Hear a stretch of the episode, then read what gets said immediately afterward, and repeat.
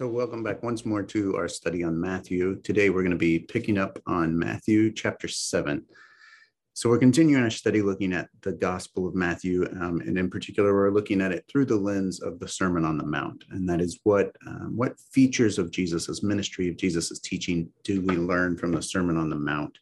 Um, both in the content that Jesus himself is teaching, but then also in looking at some of the sources that Matthew is using in composing his gospel and how he brings these sources together in the sermon.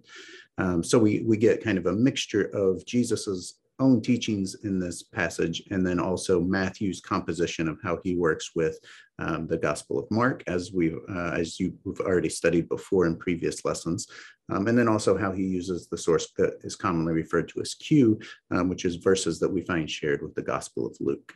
So today, um, as with all of the other lessons, I want us to start by first just refreshing our minds one, one more time. At this point, it's redundant, but I, I want to do it anyways um, is to refresh our minds on what we've labeled the Matthean contrast. And that is the Matthean contrast is paying attention to the idea that um, the logic that applies to this world falls apart whenever we take it and we apply it to the world to come.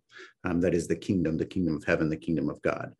Um, so essentially what that means is that whatever things make sense logically in this world and that we would think in this world, such as that whoever has the most money is the wealthiest person, whoever has the most money is the richest or the luckiest person.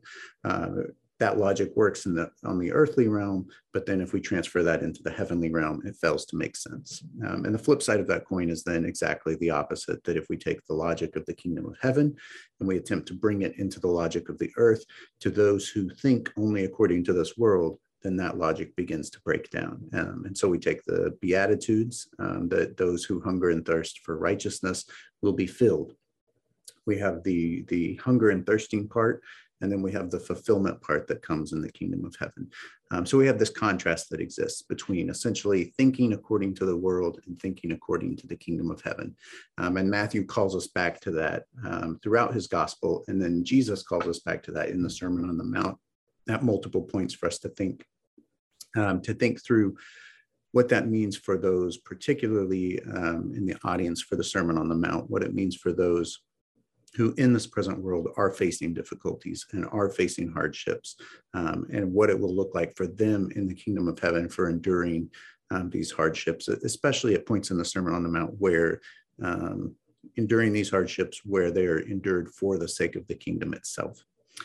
Uh, today's passage is um, particularly difficult for us to talk about, or maybe not difficult, maybe just uncomfortable. Um, it's it's a hard passage both in the content that is discussed, so the actual meaning of everything that we're going to look at. Uh, but it's also a hard passage for the structure of it, and you will see that as we get into it. Um, the the uncomfortable content part um, is that um, Jesus touches on a lot of subjects here that. Um, in any ways, modern audiences are uncomfortable speaking um, on these topics in general, and then we're uncomfortable thinking about doing them for for these purposes. And so uh, to, speak more directly, um, something we've already touched on in previous examples uh, in previous weeks is working for a reward or doing something in order to gain a reward. And that comes up in some of the previous Sermon on the Mount passages. And to modern audiences, that um, that can feel uncomfortable if I'm only trying to please God in order that I can receive a, a reward in the kingdom of heaven. Um, so we've talked about that in previous um, weeks, but some of those same same themes come up this week um, in really strong and significant ways. So it speaks about rewards and um, the things that we will gain in the kingdom in a way that we're, as a modern audience, a modern religious audience, probably aren't comfortable speaking about them. Um, it also talks about judgmentalism and being judgmental. Um, so that brings up a whole discussion of is judgment ever appropriate? When is judgment appropriate? Has judgment been used too loosely? Has judgment been used too strictly um, in the religious communities? Um, there's actually some name calling in these verses that we get um, references to uh, calling people, people groups, referring to them as pigs and as dogs. Um, and so that's uh, that that language in itself is problematic for us. Um, and then we have um, just the difficulty to accept um, just the application of it for us, us ourselves. It's difficult to apply some of these things um, not in any moral or ethical sense, in a practical sense of, for example, we've already mentioned judgment. So it becomes um, somewhat difficult to have to apply the criteria of not judging others and not judging uh, things according to this world. We can speak easily about it being important, but it, it's um, difficult to actually put those into practice structurally, you're going to see that this verse is very uh, um, difficult to work with. And I think it's going to come across in my presentation of it. Um, there is a way, and I'm sure you can find many sermons and many lessons that do this. There is a way to present the, the arguments of um, Matthew chapter 7. We're looking at verses 1 through 13 today, um, but you could expand it to all of Matthew chapter 7. There is a way to present these verses in Matthew chapter 7 as one unified whole argument that makes sense altogether. Um, so when I say that these verses do not connect well together, you will find plenty of people who will connect them well together and, and attempt to make them make sense. I'm actually resisting doing that, and I would encourage you to resist doing that um, and to think a little bit about what each of these things means individually. And the reason I say to resist that is because, yes, Matthew has brought them together in this particular way, but if we force too much agreement between all of these verses, then we make them say things that individually they're not trying to say. Um, so I, I, my approach in this lesson is going to be for us to kind of break apart these, these um, sections and talk about the cluster of ideas that come in them. Um, and sometimes they're not well connected.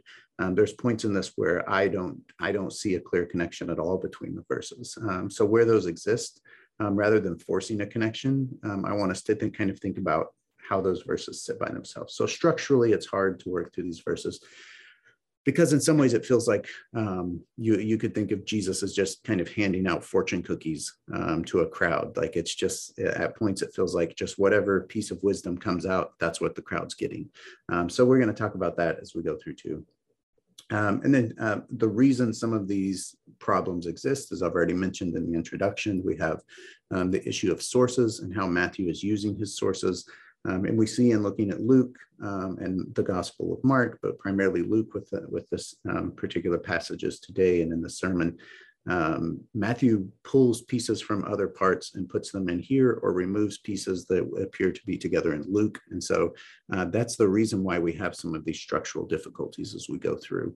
Um, if you're interested in the problem of, or the question of the relationship of Mark and Matthew and Luke and Q and how they all fit together, if you're wanting to do more study on it, these verses would be a really good exercise for you to start with, is to start with these verses, to look up where parallel passages occur in Matthew and Luke, um, and then kind of chart out where those verses have been moved to, how they've been rearranged. Um, and this is just a really good exercise for you to kind of see um, how that happens. So um, we last week we looked at the um, Matthew, the end of Matthew chapter six. We talked about the connection between wealth. Um, it was wealth and worship, which essentially means wealth and service. Who are you serving, or what are you serving with your money and wealth? And then the other part of it is wealth and worry. So how does wealth and how do possessions actually end up causing you more worry, maybe than they're worth um, in the end? So that's kind of the end of the Sermon on the Mount that, that we've ended with and now leads us into the section that we're going to look at today, which is begins with a section on do not judge. So you can see already, um, as I've mentioned, that there's not a clear segue between don't don't spend your time worrying about how you're going to provide your own food and live and and uh, look at the lilies of the field and how beautiful they are. Oh, and by the way, don't judge other people it's not a smooth transition. So in some ways, it, we have to think about how these verses do fit together, but then also how they don't. Um, so that's where we that's where we're coming from. That's the setup for where we're going for where we lead into here. One other thing I want to do a quick callback um, for you to keep in mind, because as I said, Matthew has brought these verses together, so we can give some um, attention to how they're functioning within their context um, altogether. So I want to recall your mind back to Matthew, the beginning of Matthew chapter six, and what we labeled as the hypocrite pattern. Um, and that was don't be like a hypocrite because hypocrites try to please people. Um, and if they try to please people, then they already have their reward. And then to flip that, the inverse was instead be like this. And then the second part of that was try to please God and then if you please God, God will be the one that rewards you instead. So that's kind of the, the hypocrite pattern that we've talked about um, in those previous verses. So keep that in mind because the hypocrite pattern loosely appears in these coming verses, but the term hypocrite itself um, comes up in these verses. And so that's a very obvious callback um, by Matthew to kind of link these ideas together. And because they're linked together by this common shared word, this keyword of hypocrite, um, I want us to kind of read those in context together. So let's look at Matthew chapter 7, um, verses 1 through 6. So we'll begin by reading. Um, I will read just these six verses and then offer a, a few comments on them, and then we'll pause for discussion. So, Matthew chapter 7, verse 1 Do not judge others, and you will not be judged, for you will be treated as you treat others. The standard you use in judging is the standard by which you will be judged. And why worry about a speck in your friend's eyes when you have a log in your own? How can you think of saying to your friend, Let me help you get rid of that speck in your eye, when you can't see past the log in your own eye? Hypocrite. First, get rid of the log in your own eye, then you will see well enough to deal with the speck in your friend's eye. Don't waste what is holy on people who are unholy. Don't throw your pearls before pigs. They will trample the pearls, then turn and attack you. So you can already see within this passage itself, right? We've noted the transition that doesn't work well from the end of chapter six to just the abrupt command to do not judge others. Um, but you can also get a sense in verse six when we get there, we'll talk about it a little more, but you get a sense in verse six already um, that that's a strange transition from focus on the pull the log from your own eye and don't focus on the speck in your friend's eye to all of a sudden don't throw your pearls before pigs. Um, so it's, it's you, you pick up on a little of the abruptness that comes in these verses. So here's a couple of the things I want us to just think about as we go through Matthew chapter 7. Um, the first is following kind of the hypocrite pattern that we've talked about from the early part of chapter 6. Don't do this, right? That's the kind of the classic, one of the classic parts of that hypocrite pattern from Matthew chapter 6. Don't be like the hypocrites who do this. So we get this command in Matthew 7, verse 1 do not judge others, and you will not be judged. Um, so the judgment here um, can can mean in the Greek, um, as we would think of just being of just judging something, like you're weighing out the situation evenly. You're deciding if something is right or wrong. Um, it can also mean in Greek, as it does in English, that essentially it means to condemn. It means to have already judged something. Um, we use it in English this way a lot. So, for instance, when we say, I don't like when other people judge me, we're not saying that I don't like when other people weigh my, my strengths and weaknesses and they make a fair judgment about who I am. That's not what we're saying. When we say, I don't like when people judge me, we're saying, I don't like when people make negative assumptions about me. I don't like when people already condemn me before they've properly judged or properly weighed these things. Um, so, when it says do not judge here, the, the instruction in Matthew 7 is not kind of a um, there are no rules and there are no standards, and we can't assess whether anything is right or wrong. That's not what um, Jesus is getting at in these verses. Instead, the idea is um, do not jump to judgment, do not jump to condemnation of other people, because if you condemn other people and judge too harshly, then you will be subject to that same level of judgment. You'll be subject to that same kind of harsh criteria of condemnation. So that's the idea of, of what judgment means here. Um, in verses two and three, we get then the explanation, the reason why, the because um, of this, or I'm sorry, just verse two. We get the because. So do not judge, or you will not be judged. And the verse two is, uh, for you will be treated as you treat other people. So it reflects then um, how we will be treated, the judgment that we will see, will, will receive. Um, this is not to, to go to the other extreme. This is not kind of a free pass of um, that we will be treated as we treat other people. So if I don't judge anybody else, then I then I get a free pass for anything. Uh, that kind of come turns into a, an idea of, of, of, you do what you want to do and I'll do what I want to do, and uh, we we don't nobody has to hold anybody accountable, um, right? That's not the idea. Again, the idea is not that there's no sort of standards or assessment anywhere. Um, but the idea is that the rigor that you apply in the judging will be the same rigor that is turned around and used on you um, in judgment as well.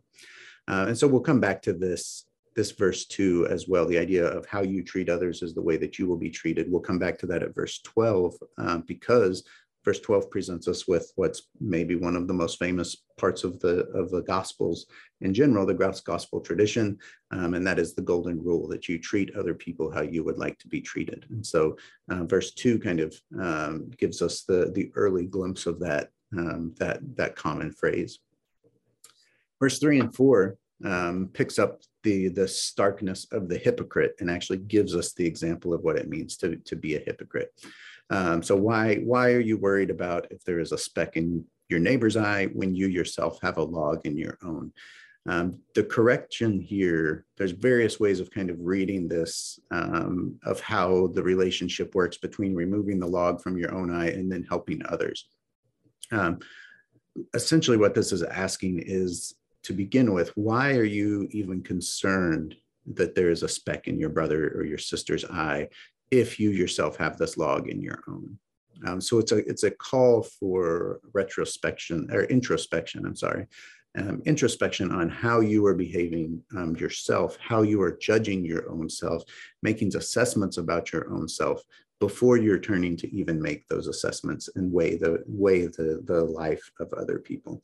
Uh, so the question is to begin with, why is this even a matter to you? If this other thing already exists in your own life, um, that is um, that is kind of out of control or beyond control. Um, what behaviors then um, do I need to do I need to fix? That becomes the essential question uh, that we have to ask ourselves. Um, if what in this particular passage, what is this log that is in my eye? We might say that it that it applies to any particular shortfalling that might come up. So it might be any type of, of sin or entrapment or whatever that, that is holding you, um, that is interrupting your relationship with God. But I think it's more specific than that in this verse. Um, and the reason why I think it is more specific than that is because I think Matthew um, has put um, these verses here, right, of the judging together um, so I think that the idea of judgment and proper judgment is probably what Matthew has in mind here. The log that is in your own eye in this passage is the log of judgment. It's the law of being too harsh, of being overly critical, uh, and being um, kind of um, condemnatory towards other people. So, this desire to judge people, um, I think, already reveals a shortcoming that exists in you um, if there is this um, uh, kind of proclivity towards jumping to condemnation of other people and making judgments of them, that already begins to reveal that there is a sort of misalignment in the relational value between the values uh, between you and between other people that you would be willing to make these judgments and condemnations of them. And I think it also probably reveals a, misalignment as well between you and God, uh, because when the relationship between you and God is out of alignment, then that interrupts and, and misaligns those other relationships as well. Uh, so I think in this passage, following on the command to not judge, and then now the command to, to engage in self-reflection, I think that self-reflection is a call to self-reflection about what the move towards condemnation actually reveals about your own self. Why are you judging people? You're judging people because it actually reflects back on yourself and kind of the misalignment that exists between you and God. So I think in context, that's how I would read these verses specifically as it's it, it could be a general command to before you offer any type of rebuke of somebody for any particular situation, you check yourself that you're not committing that same exact thing. But I think in general, it's it's more a broader concern that before you make a condemnation of anybody on anything, you should reflect on yourself of why you're making this judgment to begin with, and what does that reveal about you. Um, the remedy for this then is that first in um, verse five, um, we get the the uh, the insult, the direct, um, the direct address here of the hypocrite. So that's where I've related this back to chapter six. Um, so the the command or the call that you are now a hypocrite, and then the instruction is given on how to remedy this. The first step is that you go in and you remove this log from your own eye, and then. So it's a two-step process. First, remove the, the, the log from your own eye, and then you will see well enough um, to, to um, deal with the, the speck in your friend's eye. What this instruction is not is this instruction is not first remove the log from your own eye and now you're free to go back to the condemnation that you're going to to make right the the command the the um, accusation of hypocrisy here is not to fix the hypocrisy the command is not to don't be a hypocrite by judging this person while you yourself are committing it so stop committing it and now go and judge that person um, the command is to to stop with the judgment altogether so the command is not remedy yourself so you can better judge other people. The command is remedy yourself. And in that remedy, you're going to recognize how your judgment is reflective of your own shortcomings. And that's actually going to affect how you would want to judge other people. Um, so that's the idea is that, that um, as we move into this, you're removing this log from your own eye and in removing this, you see more clearly you see more rightly. And when you see more rightly, you see how that judgment is interfering with, with your relationship with that other person and reflective of, um, as I said, your misalignment in your relationship with God. So I think in thinking about this, the speck and the log analogy that um, we've probably all heard applied in various situations and heard plenty of sermons and lessons on as well, um, is that it's important for us to take away from this that the idea is not about dealing with a specific sin with a person and making sure we're not committing that specific sin. Uh, I think the instruction is before you commit the sin of being judgmental on other people, you should stop and think about what that what that tendency is even revealing about your own shortcomings as you go. And then we get, um, as I've already mentioned and hinted at, verse six, uh, that it that we get a very kind of odd um, verse here um, I had um, looking at uh, a couple commentaries on this. Ulrich Ulrich Luz, who is a, a um, New Testament scholar, well-respected New Testament scholar, um, in his commentary on Matthew, in this on these particular verses, essentially says um, that the the verse itself is a puzzle. The meaning of the verse is unclear, and how this verse relates to the surrounding verses is a complete mystery. So Luz's um, assessment of these verses is that essentially all of it is unknown and it's a mystery. Um, it's um, in some ways, I think it's it's easy to agree um, with that assessment, and and uh, there's there's definitely merit to it.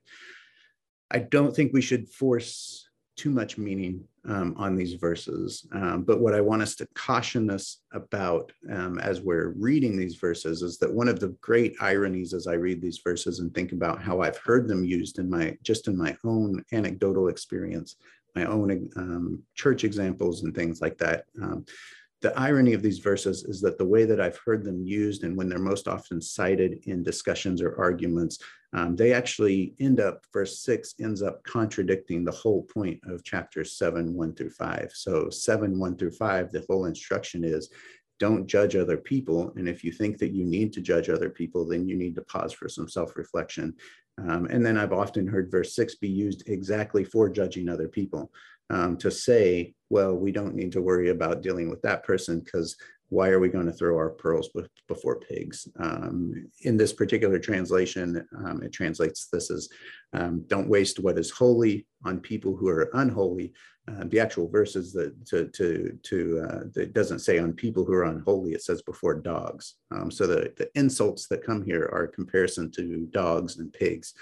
Um, so as I said, the irony is that when I've often heard these used, it's been used exactly for the purposes that the preceding five verses tell us not to be engaged in. Here's how I would suggest that is one way that we could apply these verses if we're attempting to make sense of what they mean in relationship to the preceding verses. Um, and that is that instead of us thinking about other people as the pigs and the dogs in these verses, um, let us stop and think about ourselves as the pigs and the dogs um, in these verses. So let us think that this verse doesn't tell us um, when we can give into our tendencies to, to, to, judge. It's not permission for us to decide who is a pig and who is a dog, and that these people are unworthy of whatever. They're unworthy of receiving the gospel. They're unworthy of grace. They're unworthy of mercy. They're unworthy of generosity, whatever it might be. Let us not use them to say that that's the case, but instead let us think about um, reflecting on the previous five verses, are we in our judgment and in our condemnation, are we not becoming and behaving like the pigs and the dogs? Are we not the things, are we not the people who are engaging in trampling the precious things underfoot? Um, and for me, I think I think one of those precious things we might think of um, is the relationship with people. And in judging other people and trampling those relationships with other people, are we not then trampling the very important things that God has given us and the, and the very important things that for whom the very important people for whom Christ has died?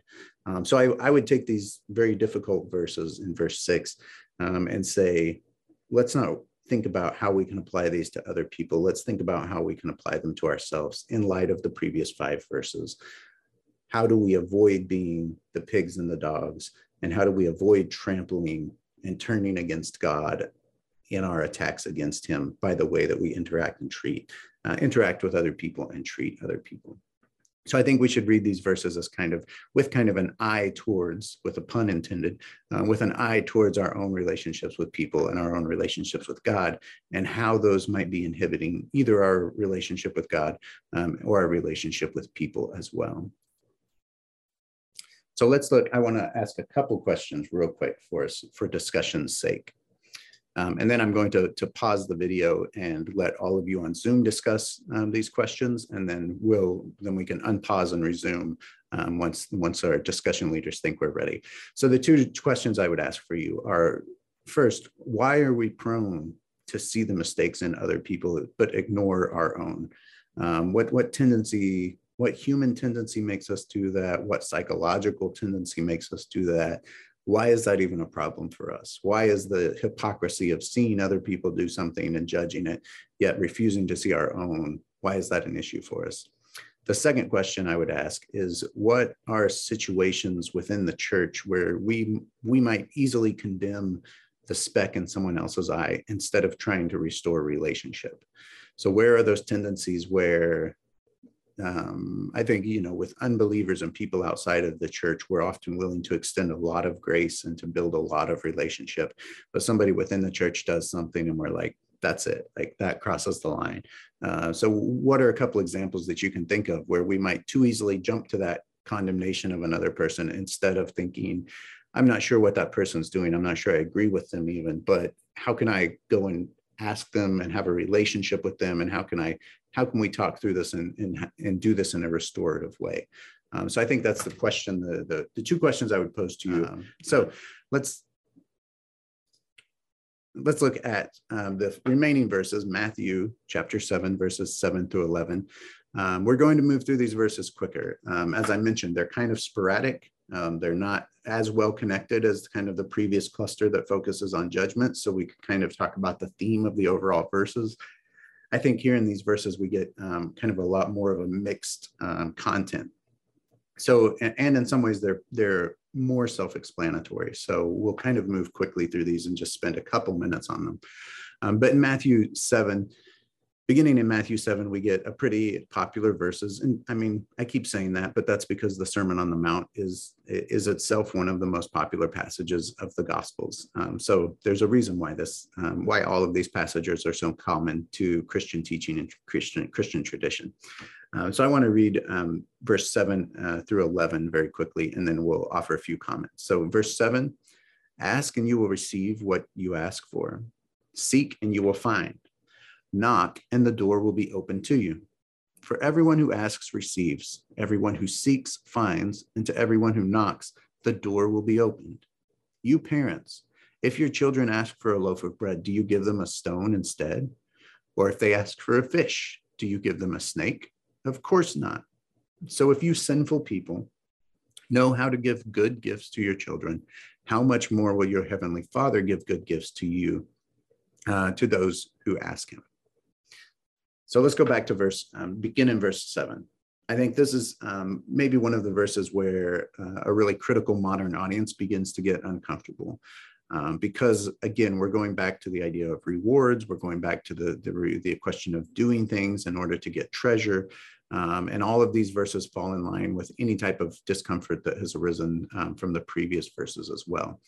I think an additional discomfort is added to this because uh, there's perhaps um, no more no new testament passage that's more susceptible to being exploited um, for the idea of um, prosperity gospel or the idea of getting everything we want. There's maybe no more exploitable um, passage for bad theology and for poor exegesis than these verses. Uh, because taken at face value, what they say is what they mean, and that is that ask God for anything, and anything you ask for, you will get it. Um, so essentially, that just turns God into, uh, you know, into a, a Santa Claus of whatever we ask for, we're going to get, and that's the end of story so the so the most successful christians are the most faithful christians because that shows that god is giving them everything that they've asked for the difficulty with this reading and the counter to this reading is that we have to read these verses in context. And so, in context, what is the idea of asking? Uh, if we think about within the Sermon on the Mount, where else have we talked about asking? Where else have we talked about receiving? Where else have we talked about seeking? Um, and the answer to that is that all of those, the, that previous idea has occurred in the context of prayer, uh, particularly in the Lord's Prayer, as I've already mentioned, that the Lord's Prayer forms kind of the center of this Sermon on the Mount, and it expands outward from uh, from there. So, kind of the tentacles of the Lord's Prayer are reaching out to all of these verses. So, I think when we read this passage about asking and knocking and seeking, we have to read it in light of the Lord's Prayer. Um, and in many ways, it's not that different than um, chapter 6, verses 11 and 12, which talk about give us this day our daily bread or forgive us our debts. Um, these are the same things that in those verses we see, except they're just a little bit more abstracted. Instead of us give us today our daily bread, which is an ask, instead of a specific ask, we just have the general question of ask and you will receive what you ask for. Um, so I think we have to read it in light of those um, in light of those passages that verses 7 through eight, seven, and eight are giving us the idea of essentially the Lord's Prayer and encouraging us towards prayer in our time of need. So then, what does that mean with the, the following verses? Uh, then verses 9 through 11 actually give us kind of an example to help us put some um, tangible um, aspects onto what it means to ask and to pray. And the, the imagery that Matthew chooses to use, which means that this is the imagery that Matthew wants us to think in when we are thinking of prayer, the imagery he uses is the imagery of parenting, the imagery of a parent and child relationship. Um, and so Matthew just says that even those of you who are evil, um, if a child comes to you and they ask for a loaf of bread, are you going to give them a loaf of bread or are you going to give them a stone? If they come to you and ask for a fish, are you going to give them a fish or are you going to give them a snake? Um, the, the, the argument that Matthew makes from this is a lesser to greater argument that if these things are true in the lesser degree, they're going to be even more true in the greater degree. So if these things are true for you who are sinful and evil people, how much more so are they going to be for the heavenly and the divine and the perfect Father? Um, and so essentially it provides us a, a comfort the verses seven and eight tell us that when we are in need and have requests, we are to take them before God verses 9 through 11 then tell us that when we do take them before God, we can expect that God is going to receive them as a parent, um, and not just any parent, not as an earthly parent who already gives good gifts to their children, but as a heavenly Father who does abundantly more um, for those he loves for uh, those he loves. So the example here that in that he provides with this parent-child relationship um, is essentially explanatory and it's also contextual. Um, it's explanatory in that it, it, illustrates why we can expect good things from God. And it's contextual in the sense of that it's giving us the context, it's giving us the framework that we're to think in when we're praying. So we're not to think in the abstract of uh, maybe the, the pagan gods offering um, incense and sacrifices to, to appease angry gods. We're to think in the framework of a parent and a child, in the framework of a child asking their loving father uh, or their loving parent for something. And then we get um, verse 7, um, or verse chapter 7, verse 12, um, which, as I've said multiple times throughout this in previous lessons, is one of the most, if not the most popular um, gospel passages. And that is, do to others whatever you would have them do to you. This is the essence, essence of all that is taught in the law and the prophets. Um, this is referred to most commonly as the golden rule. Um, not only is it popular in Christianity, the Golden Rule has various forms throughout other religions. Um, it has various forms throughout other philosophies. um, uh, ancient philosophies that we even find in the ancient world predating Christianity. Um, so, in many ways, this principle is not necessarily a Christian principle. But what makes it Christian um, here is well, there's two things that make it one that makes it distinct to Christianity, one that makes it semi distinct from the other occurrences in the ancient world. The first that makes it distinct to Christianity is the, the use of it here by Jesus in the context of the Sermon on the Mount that provides it the actual meaning of everything that it means. And so when we're told to do to others whatever we would like them to do to you, this isn't just a command for us to think about how we want other people to treat us. It occurs in the example of the Sermon on the Mount, where the Sermon on the Mount has, as I've been presenting it, been arguing all along that our relationship with other people and our relationship with God are of extreme importance. And so that relationship with God, uh, or excuse me, that relationship with other people, I think governs what we read this verse as. So instead of us thinking about, I'm going to be treated the way that I want other people to treat me, by doing things to them. The command here is actually the opposite. The command here is not for me to think about how I want to be treated. The command is actually for me to take the initiative and begin thinking about how I'm going to treat other people. So the first step of this is to do to other people what you would like them to do to you. So the first part of this is the initial command that we are to go out and do good to other people.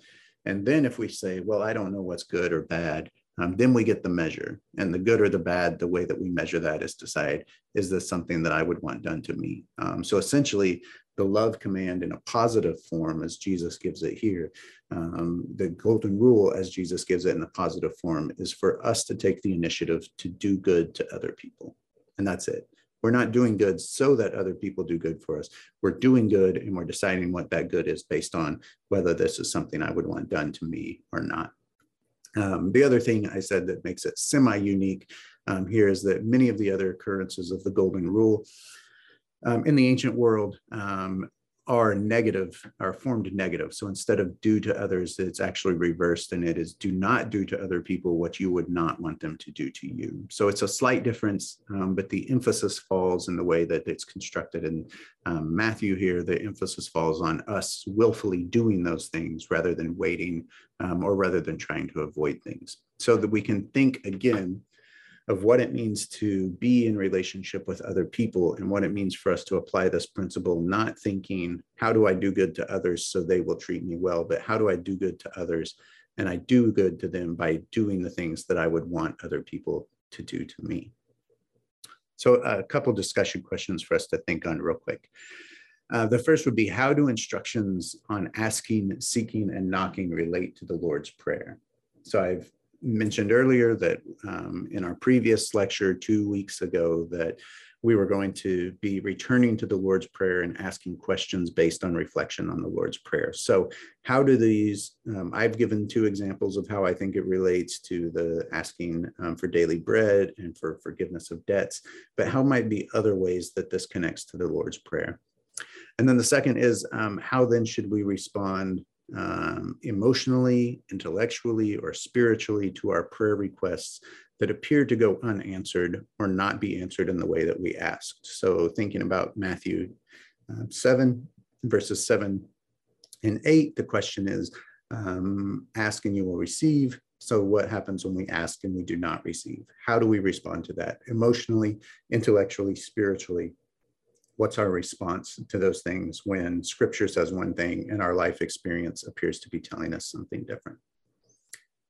I hope that as we've gone through this lesson and talked about all of this that that we can see how deeply concerned Jesus' teaching are, not only about our relationship with God, not only about our relationship with Him as a father and in asking and depending on Him, but also in our relationship with other people. And that the relationship between other people and ourselves is an important component and a important re, an important reflection on what that what our relationship with God is. And so we shouldn't separate those two, but we should instead use them kind of as mutually reinforcing, but then also as a measurement for each other to judge how well either of those relationships is going and to know when we need to offer some sort of corrective.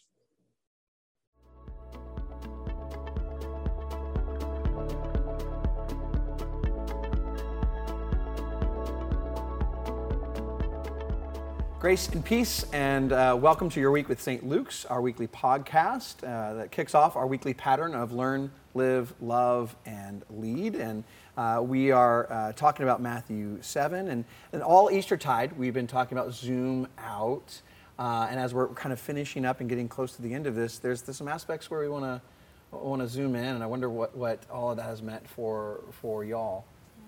I mean, so the, the idea of the Sermon on the Mount, right? It's it. If you go up a mountain, you kind of have to see a bigger picture, and so that's kind of what we've been invited to do with this series is to to recognize that that there are inherited things, there are understandings that that we are needing to to not necessarily let go of, maybe, um, but at, at, at bare minimum, it's what Jesus has invited the, the, the hearers to do throughout this sermon is to, to just take a bigger picture of it of, okay, let's, let's, let's get the why behind something. Let's really see the context of it. Let's, let's, let's pick it apart a little bit so that we can, can more fully live into it um, by opening up our perspective. Because um, that's, we, we can only see things from our lens. Um, there's only, only one perspective we truly have, and the part of the work of discipleship is to, to broaden that, mm-hmm. whether that's understanding scripture differently, whether that's understanding someone else's experience. It's why we do life together groups, right? Mm-hmm. Is, is so that we live in, in community with, with each other and that, that Jeremy and I might have a completely different experience with a text or, or, or an occurrence that, that I can then zoom out some by, by hearing that. So mm-hmm. this week is interesting though because it, it kind of helps us zoom back in. It, it, it makes it personal again for a second um, to, to go, okay, now, now what? Now what is our, what is our response? What is our responsibility? Um, and that's what these last few um, uh, verses invite us to do in the Sermon on the Mount. So, um, so what, what are these expectations? What, what do we start seeing here in Matthew 7? Well, it's interesting because I, I, if I refer back to a few weeks ago with um, when we started this, um, Jad, you talked about Ben saying the "so what." That's what we right. learned. Like, mm-hmm. like when we get to the end of a sermon, mm-hmm. our preaching professor would always say, Well, so what? What do you want me to do with that? And it's interesting because I think this is where Jesus is asking them the so what. Yeah. Like, I've taught you all mm-hmm. these things, mm-hmm. and you can see it. Like, what, what point was it to zoom out? Let me zoom in for a minute. Um, when he's talking about judgment, like, why do you see the splinter in your brother's eye but don't notice the log in your own? How can you say, let me take the splinter of your eye when there's a log in your own eye? like, you know, zoom back in for a minute mm-hmm. and realize that you're always picking on other people, but haven't you been kind of, don't you need to zoom out and see the perspective a little bit better? Yeah. So it's interesting, it's this dualistic mm-hmm. movement of, of Jesus mm-hmm. saying, mm-hmm. take what you learned from out here, this big perspective I've mm-hmm. given you, now let's get into your daily life right. and right. see where the rubber meets the road in some respects. And within the this text in and of itself, seven, like one through six, uh, you know, there's we've been talking about it throughout the sermon series. It's, it, it's zoom out because, you know, Jesus isn't dismissing the scripture that he's referring to. You right. have heard it said, right. but I tell you, he's not dismissing it in any way, shape, or form. He's expanding yes. it, and so that cause that expansion causes us. Then I would, I think you're right, Jen, to say, okay, so then what does it mean for me? And the, the plank in the eye piece is so very real because there's so much of Christianity that is so focused in on, on, on a text and judgmentalism and condemning and condemning and condemning and condemning. And they don't hear Jesus saying, Yeah, but I have told you. Mm-hmm. And so he mm-hmm. brings it back down for us. Uh, and really transformative, hard to, hard, so hard to walk ways.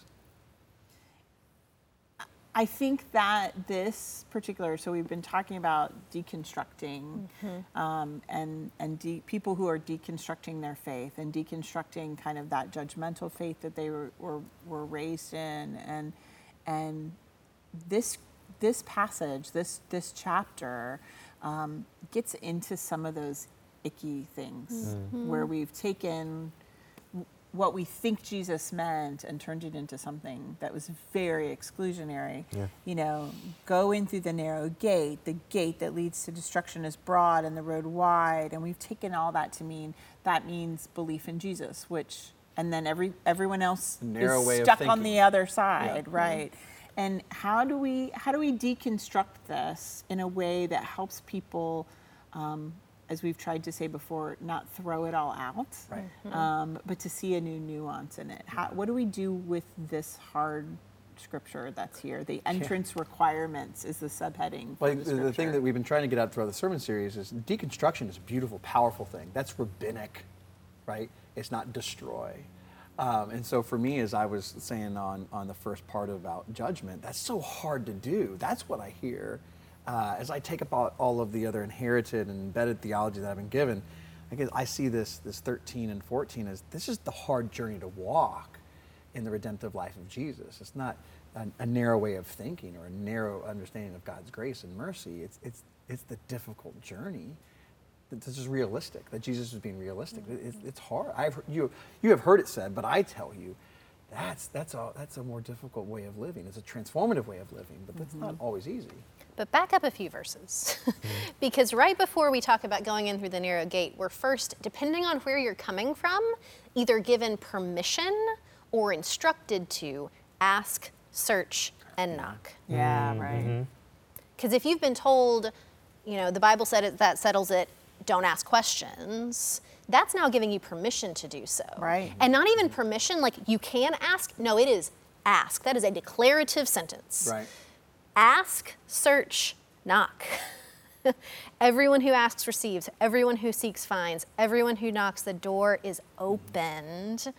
Now, it doesn't, now what's on the other side of that door is where we go from there. Right. But I don't want to miss that, that yeah, it gets, it gets hard and, and around this, but in the midst of these really hard texts, we get this, this instruction to do the work. Mm-hmm. Right. And What's the next wild- thing is the narrow gate. So, I think what's wild is you talk about um, how talk about the narrow gate. Uh, people equate that to meaning Jesus. It's funny how each individual church can see that sometimes is believing in Jesus how they believe in Jesus. So don't even Well, open it up to uh, people who don't believe uh, or don't follow the Christian faith. A lot of people just get stuck in their perception of what it means to follow Jesus. Um, which Yeah. is narrow mindedness, Right. not a narrow path. Right. sure. Well, and it, and I love that. So I love the narrow path and the narrow gate because for me, what it says, based on everything that we've learned the last few weeks, is it means you don't get to just do anything you want. Right. Sure. You, you you don't get to say, okay, I believe in Jesus, and then I just get to. I, I get to make as much money I want and never ever give anything to the poor. I don't have to worry about the oppressed. I don't have like Jesus is like, no, it's narrow. Like there's a path. And and truthfully, if he's our rabbi and we're following in his footsteps, it it it doesn't give us a lot of leeway to go on detours of our own. Mm-hmm. That's the way I look at it. Is that it's a narrow gate because I don't get to just go through any door I want to of how I live my life in Jesus' name. It goes back to our understanding of sanctification too, Mm-hmm. as that that choice to partner with God. That when we were when we were under prevenient grace and not yet aware of God's presence in our life, we had a the, the, the gate was wide, the, the the road was broad. Mm-hmm. But when we have made that choice and we have received God's God's justifying grace and we are partnering with God's sanctifying grace, the, the options get narrower. of Yeah. uh, the, the, the choices Mm. that I have to make, if I am faithful to that, the options really get narrower. Yeah. But for me, it's that river, right? I talked about a couple weeks ago. The river's going somewhere, Right. Uh, and and I've got to be willing to to stay within the grace and love of Jesus Christ, and it's not easy. Again, for me, that image is well, there's white water ahead. Life isn't going to be perfect and easy. It's going to be Yeah. difficult uh, and hard. What I'm doing with my time, mm-hmm. what I'm doing with my money, mm-hmm. Right. what I'm doing with all of, of my, my emotional mm-hmm, energy, the choices that I have to make really narrow down because my time needs to be spent focused on. I, I need to be in worship. I need to be in a in, in a discipleship group. I need to be, uh, you know, using my money for you know, whatever money I have, small or large. That it, that it is it is not just about me. It is not Right. just about my wants. So it it Right. that's the narrowness. I think about and, oh, sorry. The, I'm na- just- the narrowness of our allegiance. Because, I mean, he's really inviting us. Yeah. I love the, the citizenry of the kingdom Mm. of God that Jesus clearly says is different than the citizens, citizenry of the world. Yeah. yeah. yeah. If I pledge my allegiance to God, to Jesus Christ, Mm-hmm. and the kingdom of God, Yeah. it really narrows things. Yep. How I decide, how I vote, how I live, it calls me to a smaller gate than than the world. It's not Yeah. exclusion of people. No, it's No. exclusion of the world's stuff. Yeah. sure. Sorry, Jeremy, No, you're go good. ahead. You're good. I guess I think about that as you say all that, Melissa. The thing that comes directly to my mind, if you, and, and I think this is one of the things that would be most difficult for each of us. Someone, someone you're communicating with, and they just straight up disrespect you. Mm-hmm. If you've decided that your allegiance is to Christ, Yep. your options for how to respond become narrow. Yeah. There, there are only so many ways that if, if you, if, even in that situation with what has been done or said, you identify your job to be a, a source of love and respect and, uh, and mercy in the world. The things that you can say that communicate that, even in your even in your state of Yes. frustration or offense or like they become narrow. Um, and counter to what the world expects. right. And counter to what your own desiring expects Mm-hmm. and your own reaction. Yeah. You're called to respond. Jeremy, that just put it right there on the table. I think in the most powerful way because I think that's that and how I spend my money and the who I back. You know, Don't let it be in front of a, in front of an audience. no. You know what I mean? Don't let it be in front of an audience. That true. someone, that someone, you know what I mean? It, it, it becomes difficult, and so we have those real life, real time decisions to make about which gate we're going to enter. Like I, I don't think like, I think that we are many times like uh, walking a path where we all of a sudden get presented with this wide gate that we can veer off the path and just go that wide way, and we have the, that moment by moment, day by day choice of which path we're going to stay on it's not just a I decide today that I'm on the narrow path. Mm. I decide today that I'm committed, but it is a moment by moment, minute by minute, second by second thing. And that's that's the thing that makes it so difficult. Right. And those moment by moment mean too, because the gate is narrow, I'm going to have to drop some of the stuff I've picked up along the way because it's not going to fit with me through this gate. Ooh. Yeah, I'm, I'm going to have to, my power and control that says, oh, this is how I'm going to come back at you. Right. I have to let go of in Right. order to fit through the gate that Jesus Right. is walking through and says, Come on this way, don't go that way, Right. don't go left or right, come this way. And I have to go, My hands are too full. My hands are too full. Ugh. My hands are Yeah. too full. Or you can say, no, I love this much more. I love this much more. I love this perception of myself as someone who uh, handles people. I love this or that so much, and so I'm going to I'm going to walk through this wide gate right now. Um, Yeah, I'm gonna, I'm gonna, I'm gonna come back at you with a backhand that holds my money or my status Right. or my, you know, Right. uh, it's got a hold of, you know, who I am that I wield my power with, and yeah. The Yeah. things I mean- that protect me and make me feel better about myself. Immediately after this narrow gate passage, we we get the tree producing fruit, ah. right? So, so that's what we're talking about. Right, right. So it, it's it's even more just going back to the mis, misuse and misinterpretation of this. It's Right. right, here. yeah. right. It Yeah. is right, Right. Yeah. here. A good tree can't produce bad fruit. You will know them by their fruit. That's what we're ta- that's but- what we're talking about. But here. Melissa, I I have to. I'm I'm gonna say it on this podcast that people can hear. Mm-hmm. I've been called a false prophet by people who have left our church. Hmm. Hmm. We have been called. Mm-hmm. Mm-hmm. I'm gonna get real vulnerable, hmm. and I don't want us to cut this out because I'm gonna name it. Mm-hmm. People have left our church because we did. They didn't think our gate was most was narrow enough yeah. and called us false prophets and said they couldn't, which I respect. I respect and love that that's the, ga- the gate that Jesus is calling them to go to. And, and that's okay. Mm-hmm. That is, oh, Sure. that is, and, and God honoring for them and their faith. But I struggle with being able, you, and you can call me a false prophet all you want to, that's fine. Mm. But the church, what St. Luke's is doing, when I look at the fruit that's being produced, Yes. Even when I question, did we do the wrong thing? Have I said the wrong thing? Are we are we on the wrong path? You know, I mean, I, I I have asked myself in the middle of the night, Am I wrong? Did Jesus not call me because I'm a woman? And maybe I've gotten it all wrong. Over 20 some years of ministry, I've asked myself that more times than you can count. Maybe I'm the one that's wrong. But when I look at the fruit mm-hmm. that is being born of St. Luke's mm-hmm. and, and, and people who are coming out of poverty and mm-hmm, who have mm-hmm. stability in their homes and are recovering from addiction and mm-hmm. deconstructing their faith, I keep going, oh no, Jesus, you are, this is your church. Yes. This yep. is your church, and there is nothing false about that. Yeah. That's right. And I, I, uh, oh, yeah. which is so helpful because it does sometimes you do wonder, did, did we, did we open the wrong door? Right. When people who have felt mm. unloved mm. feel loved, mm, mm-hmm that is Jesus. That is good fruit. Yeah. I mean, yeah. we can get into the concrete fruit of housing and feeding and all of that, but but just at the bare bones of people who felt unloved, mm. feeling loved, mm. who felt unloved by God. By God. Yeah, not even God. by us. Not yeah. even by, by us. God. Yeah. Yeah, and and to find their lives being used for God's purpose yes. mm-hmm. as a result of it. Mm-hmm, yep. Mm-hmm. mm-hmm.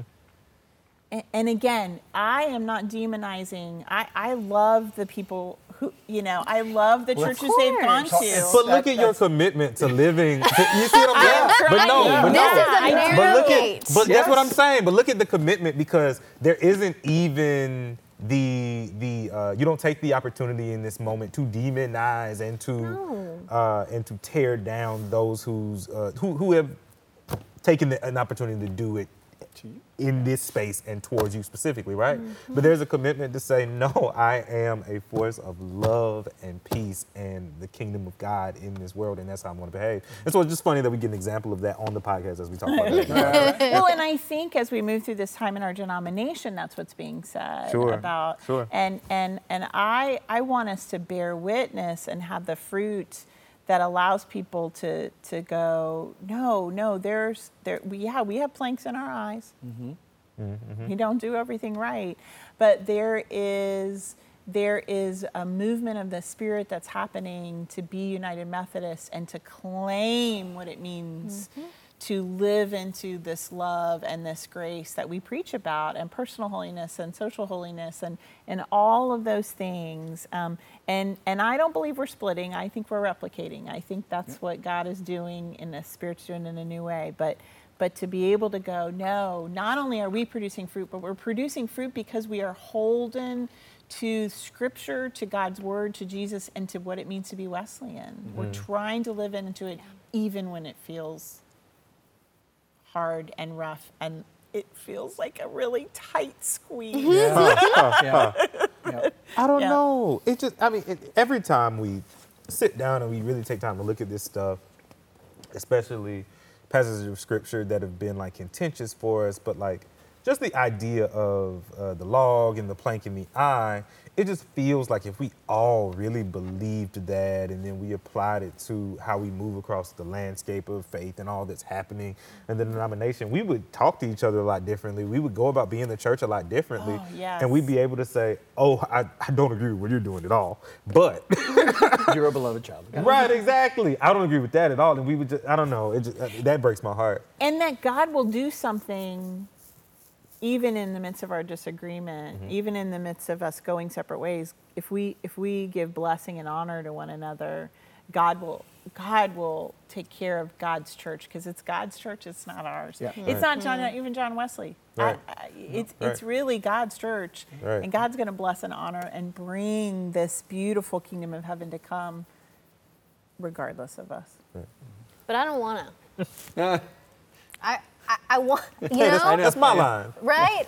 Yeah. I, I, I, this, we're, we're, speaking all of these beautiful things, but that's not what I want. That's not what I want to feel. I want mm-hmm. to be mad at the, the the people who have questioned my call. I mm. want to be. I want to lash back out. I want to condemn them. Mm. And so it is that day to day You know, it's that day to day work of constantly making. It's a choice. Mm-hmm. It is a choice. It is a choice I have to make. It is. It's mm-hmm. it's going back to the beginning. Happy are the hopeless. Happy are those who grieve. Happy are those who humble. Happy am I when I'm hopeless Yes. Mm.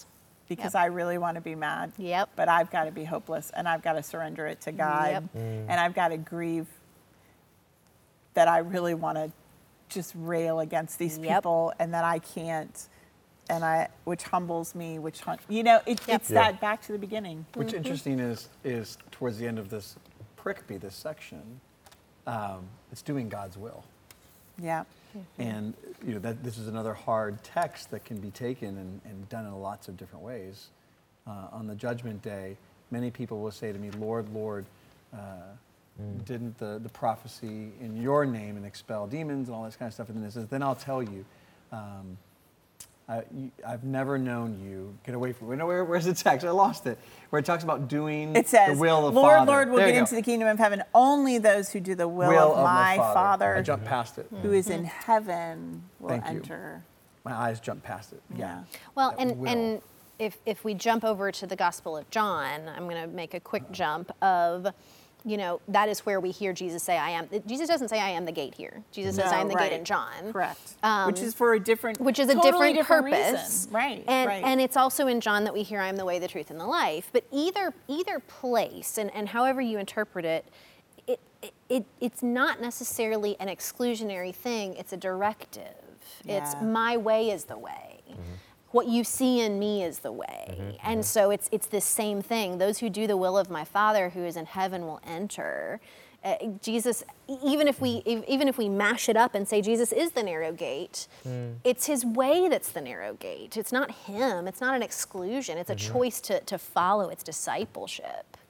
and his um, way and his truth can be boiled. It's one thing. It's yes, love. yes. It- it's love. That's And it. There's no way around it. Love is the narrow gate. Mm-hmm. Love is the Yes. way. Love is the will. You mm-hmm. know, and and we can parse out love to become justice, love to become mercy, love to become grace, but love is the author. Just like Christ-centered love then gets lived out through acceptance, mm-hmm. through hospitality, etc. So if the fruit is love, Right. the will is being done. I'm curious if we though. So we talk about. I don't want to uh, uh, get us all mucky, but if we talk about this idea of um, maintaining our presence and, and our and our uh, commitment to being love in the world, right? But then we look at this passage and we see that we're told to watch out for false prophets that are that are dressed like sheep, but they're actually wolves, right? There seems to be a predatory, dangerous, you know what I mean, in, Right. implication there. And so, what do, I mean, in the midst of being forces of love in the world, how then do we handle wolves? You know what I mean? I gue- I guess I'm just curious. In, in what way, what does love handling a wolf uh, look like? I mm. guess I just wonder about. I we, it, well, the world says mm-hmm. it looks like power and, but Jesus showed us mm-hmm. how to handle the wolves, mm-hmm. which was to love to the point of death on the mm-hmm. cross. It, it's the love to the point of nonviolence, Yeah. which is violent and aggressive. It's the love that is. Does that make sense? No, for sure. It, it is, I, I shouldn't say violent, but powerful, more powerful, and Yeah. more. And I don't think we stay with that. Mm-hmm. Like every time, if we look at the civil rights movement and other movements uh, of, of the oppressed people, when we, when we handle it with nonviolence, yes, the world kills our leader. That's been proven Mm-hmm. Yeah, since sure. Jesus. And then we pick up our arms. Our call is to pick up our arms and goes, that didn't work, so let's go out fighting. And and I just continue to go, but Jesus is saying in these 50 days, no, no, no, stay with love, stay with love. Stay And with look at what happened to the love. disciples after he went. Yes. Yeah. Most of the disciples also ended up killed. Yeah, Sure. right. so You know, um, and I think that this is just real life and it's emblematic of, of our journey through life together. I kind of struggle with that, and maybe maybe I'm supposed to. I think about um, just the example that uh, Dietrich Bonhoeffer gives in the midst of a Holocaust is like, Right. how many people do you let a cart run over before you dismantle the cart? You know, Right. And um, I, I do think there's an answer there, and I do think, but I don't know. I'm, I'm still wrestling and struggling with. Um, because yes, it is. We don't stick with that, right? Right. Th- There's this image in my head that I've been seeing, and it is this sheep. Like it, it's a really striking image. The sheep being devoured by several wolves, and it's just kind of like if if the sheep had a choice, you think it would really stay there and, and just allow itself to be devoured? And we see Jesus do that on the cross, but then just to wonder with all the complexity of human life, hmm, what that looks like for it's just such a such a thing to wrestle with. Mm. And I think that looks different depending on your your place in, in Yes. the world Yeah. too. Yeah, of I course. think that's Right. different Of for you than it is for me. Yeah, of And course. it's different from Jad than it is for Yeah, of course. Like, Of I think so. I think there's a different wrestling depending on you know how we are embodied. Yeah, for sure, um, for sure. In, in race or gender or mm-hmm. orientation or Yeah. whatever Right. it might be too. So I think there's Yeah. probably something Of course. we could go down that road too. Yeah, no, for sure, for But, sure. I, but I would say I think part of the reason we struggle with it, you know, I got the image of can you ever just domesticate a wolf? Mm. You know, can you ever love a wolf yeah. to not attack a sheep? Mm-hmm. You know, and I have this, not to go down this metaphor because it'll probably break down any moment. but like I think, like I have a pit bull, Mm-hmm. you know, that I adopted that people are afraid of that are fighting. I mean, they're they're wired intrinsically to fight, and my dog is the most loving. Ridiculously stupid, 80 pound dog you've ever met. baby. Sweet, sweet baby. Until the possum comes Right. and then Yeah. you know out. and so there is that like intrinsically if something is is pure evil hmm. which hmm. what put uh, jesus to the cross racism systemic racism those things are evil mm, Sure. But it says we will resist and, and stand up to it and Mm-hmm. the only way to do that is love i think sometimes what we think though when we hear love is a mamby-pamby lay down kind of love that's Yeah. weak and this is a this is a different kind of love this Yeah, is sure. this is a love that stands up and resists Yeah, that's good. and is assertive That's good. Yeah, that's good. Love that. Whew. That was a lot, It's a lot. i Yeah. feel like there should be another word probably. therefore Mm. you will know them by their fruit probably is the only word I think so. at the end Yeah. And the So- fruit has to be love. All right. So next week we're going to come back and we are going to be looking um, uh, Matthew uh, eight, I believe it is. We're going to be talking about the end of this. Actually, it's the end of It's Matthew seven. seven. It's the end of Matthew seven. Um, but come back to worship and let's play with this as we seek to kind of punctuate this story through our love of the story and our rehearsal of worship.